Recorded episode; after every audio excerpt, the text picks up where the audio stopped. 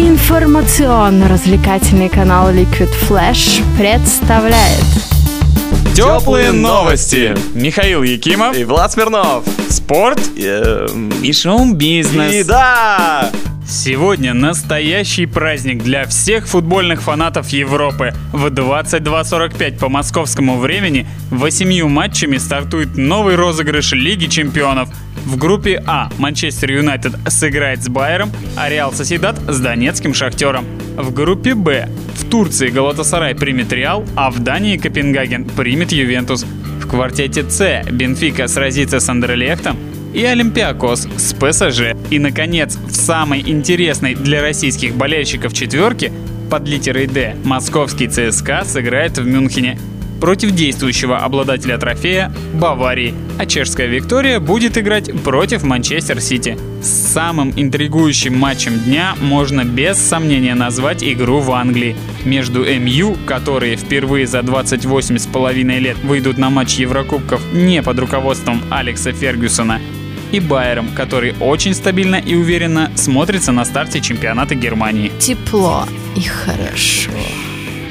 Вчера в чемпионате КХЛ, кроме противостояния двух металлургов, которое закончилось победой того, что из Магнитогорска со счетом 3-1, было сыграно еще 5 матчей.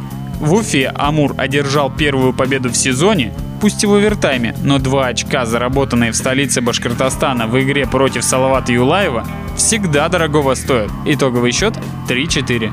Новичок лиги из Владивостока «Адмирал» зарабатывает себе славу неуступчивого соперника. В матче против нефтехимика в Нижнекамске приморский клуб капитулировал лишь в серии после матчевых бросков 6-5. Победную шайбу в составе нефтехимика забросил Михаил Анисин. Еще в одном матче вчерашнего вечера соперникам не хватило основного времени, чтобы выявить победителя. В Ярославле «Локомотив» уступил Донбассу в овертайме со счетом 3-4 а Северсталь справилась с Минским «Динамо» в основное время 4-2. В последнем матче вечера СКА на классе выиграл у Медвежчака 3-0. Кушаешь слушаешь. Футбольный клуб «Сибирь» вчера в Новосибирске в 14-м туре первенства ФНЛ принимал Аланию из Владикавказа. В предыдущем туре новосибирцы со счетом 4-0 проиграли аутсайдеру турнира «Нефтехимику» и хотели реабилитироваться перед болельщиками за позорное поражение. Началась игра довольно активно. Сибирь пошла вперед, игроки не стеснялись бить по воротам, выигрывали единоборство, и на 20-й минуте Алексей Базанов забил гол. После перерыва Алания собралась, и игра выровнялась. Но хозяева не сдавались и провели несколько очень хороших атак. Опасно били по воротам Владикавказцев, Зиновьев и Едунов. Однако, несмотря на двукратное преимущество по ударам, в том числе и точным, Сибирь не смогла удержать победу.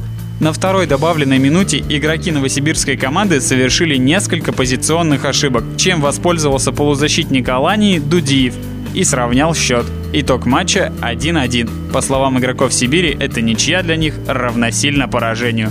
Теплые новости желают Сибири как следует подготовиться к следующему матчу против Балтики который пройдет в Новосибирске 1 октября. Любите спорт, болейте за любимые клубы. Теплые новости болеют вместе с вами.